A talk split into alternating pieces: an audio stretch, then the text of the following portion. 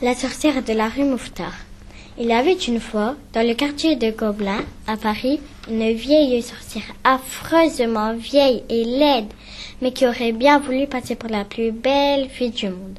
Un beau jour, en lisant le journal des sorcières, elle tomba sur le communiqué suivant. Madame, vous qui êtes vieille et laide, vous deviendrez jeune et jolie, et pour cela, mangez une petite fille à la sauce tomate. Et plus bas, en petites lettres. Attention, le prénom de cette petite fille doit obligatoirement commencer par la lettre N. Or, il y avait dans ce même quartier une petite fille qui s'appelait Nadia. C'était la fille aînée de Papa Saïd. Je ne sais pas si vous connaissez, qui tenait l'épicerie et buvette de la rue Broca. Il faut que je mange Nadia. Se dit la sorcière un beau jour que Nadia était sortie pour aller chez le boulanger, une vieille dame l'arrêta. Bonjour ma petite Nadia. Bonjour madame. Veux-tu me rendre un service Lequel Ce serait d'aller chercher pour moi une boîte de sauce tomate chez ton papa. Cela m'éviterait d'y aller. Je suis si fatiguée. Nadia, qui avait bon cœur, accepta tout de suite. Sitôt qu'elle fut partie, la sorcière, car c'était elle, se mit à rire en se frottant les mains. Oh, que je suis maligne La petite Nadia va m'apporter elle-même la sauce pour la manger. Une fois rentrée chez elle avec le pain, Nadia prit sur le rayonnage une boîte de sauce tomate. Elle se disposait à repartir lorsque son papa l'arrêta. Où vas-tu comme ça Je vais porter cette boîte de sauce tomate à une vieille dame qui me l'a demandé. Reste ici. Si ta vieille dame a besoin de quelque chose, elle n'a qu'à venir elle-même. Nadia, qui était très obéissante, n'insista pas. Mais le lendemain, en faisant les courses, elle fut pour la seconde fois arrêtée par la vieille. Eh bien, Nadia, et ma sauce tomate Je m'excuse, mais mon papa n'a pas voulu. Il a dit que vous veniez vous-même. C'est bon, j'irai. Le jour même, en effet, elle entrait dans l'épicerie. Bonjour, monsieur Saïd. Bonjour, madame. Vous désirez Je voudrais Nadia. Hein Oh pardon, je voulais dire une boîte de sauce tomate. Ah bon Une petite ou une grande Une grande, c'est pour Nadia. Oh, Quoi Non, non, je voulais dire c'est pour manger des spaghettis. Ah bien, justement, j'ai aussi des spaghettis. Oh, ce n'est pas la peine, j'ai déjà Nadia. Comment Excusez-moi, je voulais dire la- les spaghettis, je les ai déjà chez moi. En ce cas, voici la boîte. La vieille prit la boîte, la paya, puis, au lieu de partir, se mit à la soupeser. Euh, c'est peut-être un peu lourd, est-ce que vous ne pourriez pas Quoi envoyer Nadia à la porter chez moi Mais Papa Saïd se méfiait. Non, madame, nous ne les ferons pas à domicile. Quant à Nadia, elle a autre chose à faire. Si cette boîte est trop lourde pour vous, eh bien tant pis, vous n'avez qu'à la laisser. C'est bon, je l'emporte. Au revoir, monsieur Saïd. Au revoir, madame. Et la sorcière s'enfuit avec la botte de sauce tomate.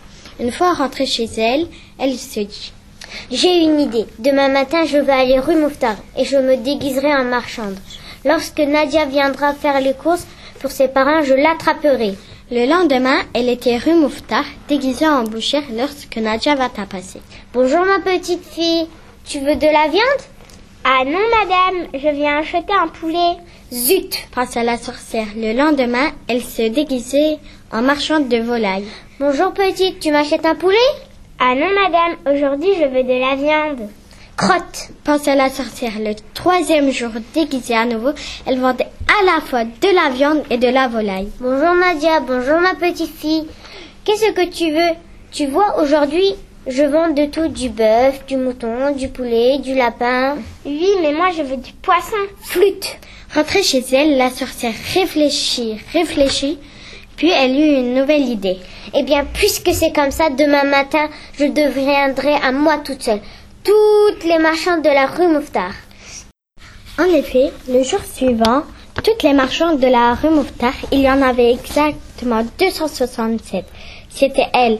Nadia vint, comme à l'ordinaire, s'approcha sans méfiance d'un inventaire de légumes pour acheter, cette fois, des haricots verts. Et elle allait payer quand la marchande la saisit par le poignet, l'enleva et hop L'enferma dans le tiroir caisse. Mais heureusement, Nadia avait un petit frère qui s'appelait Bachir. Voyant que sa grande sœur ne rentrait pas, Bachir se dit.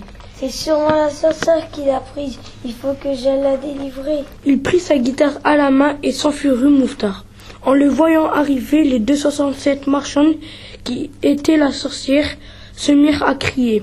Où vas-tu comme ça, Bachir Bachir ferma les yeux et répondit. Je suis un pauvre musicien aveugle et je voudrais chanter une petite chanson pour gagner quelques sous.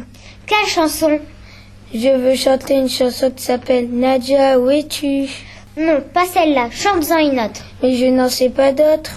Alors chante-la tout bas. C'est entendu, je chanterai tout bas. Et Bachir se mit à chanter tout haut. Nadia, où es-tu Nadia, où es-tu Réponds-moi que je t'entende. Nadia, où es-tu Nadia, où es-tu Car je ne te vois plus. Moins fort, moins fort Tu nous casses les oreilles. Mais Bachir continuait de chanter. Nadia, où es-tu Nadia, où es-tu Quand tout à coup, une petite voix lui répondit. Bachir, Bachir, délivre-moi ou la sorcière me tuera. En entendant ces mots, Bachir ouvrit les yeux et les 267 marchandes sautèrent sur lui en criant. C'est un faux aveugle, c'est un faux aveugle Mais Bachir, qui était courageux, brandit sa petite guitare et assomma d'un coup la marchande la plus proche. Elle tomba raide et les 266 autres tombèrent en même temps qu'elle, assommée elle aussi. Alors Bachir entra dans toutes les boutiques l'une après l'autre en chantant. Nadia, où es-tu Nadia, où es-tu Pour la seconde fois, la petite voix lui répondit. Bachir, Bachir, délivre-moi la sorcière me tuera. Cette fois, il n'y avait plus de doute. La voix venait de chez la marchande de légumes. Bachir sauta dans la, la boutique par-dessus l'étalage au moment même où la marchande, sortant de son évanouissement, ouvrirent un œil et en même temps qu'elle, les 206 autres ouvrirent également l'œil. Heureusement, Bachir s'en s'en aperçut et d'un coup de guitare bien appliqué, il les rendormit pour quelques minutes. Ensuite, il essaya d'ouvrir le tiroir caisse, cependant que Nadia continuait à chanter. Bachir, Bachir, délivre-moi et la sorcière me tuera. Mais le tiroir était trop dur, cela n'avançait pas. Nadia chantait et Bachir travaillait. Et pendant ce temps, les 207 marchandes se réveillaient, mais cette fois-ci, elles se gardaient bien d'ouvrir les yeux. Elles restaient les yeux fermés. Au contraire, et elles s'approchèrent en rampant de la boutique où Bachir travaillait afin de le cerner. Comme Bachir, épuisé, ne savait plus que faire, il vit passer un grand marin tout jeune et très costaud qui descendait la rue. Bonjour marin, veux-tu me rendre un service Lequel Ce serait de porter ce tiroir caisse jusque chez nous. Ma sœur est enfermée dedans. Et qu'est-ce que j'aurai comme récompense Tu auras l'argent et moi j'aurai ma sœur. D'accord. Bachir souleva le tiroir caisse et allait le passer au marin quand le- la marchande de légumes qui s'était approchée tout doucement l'attrapa par un pied et se mirent à glapir.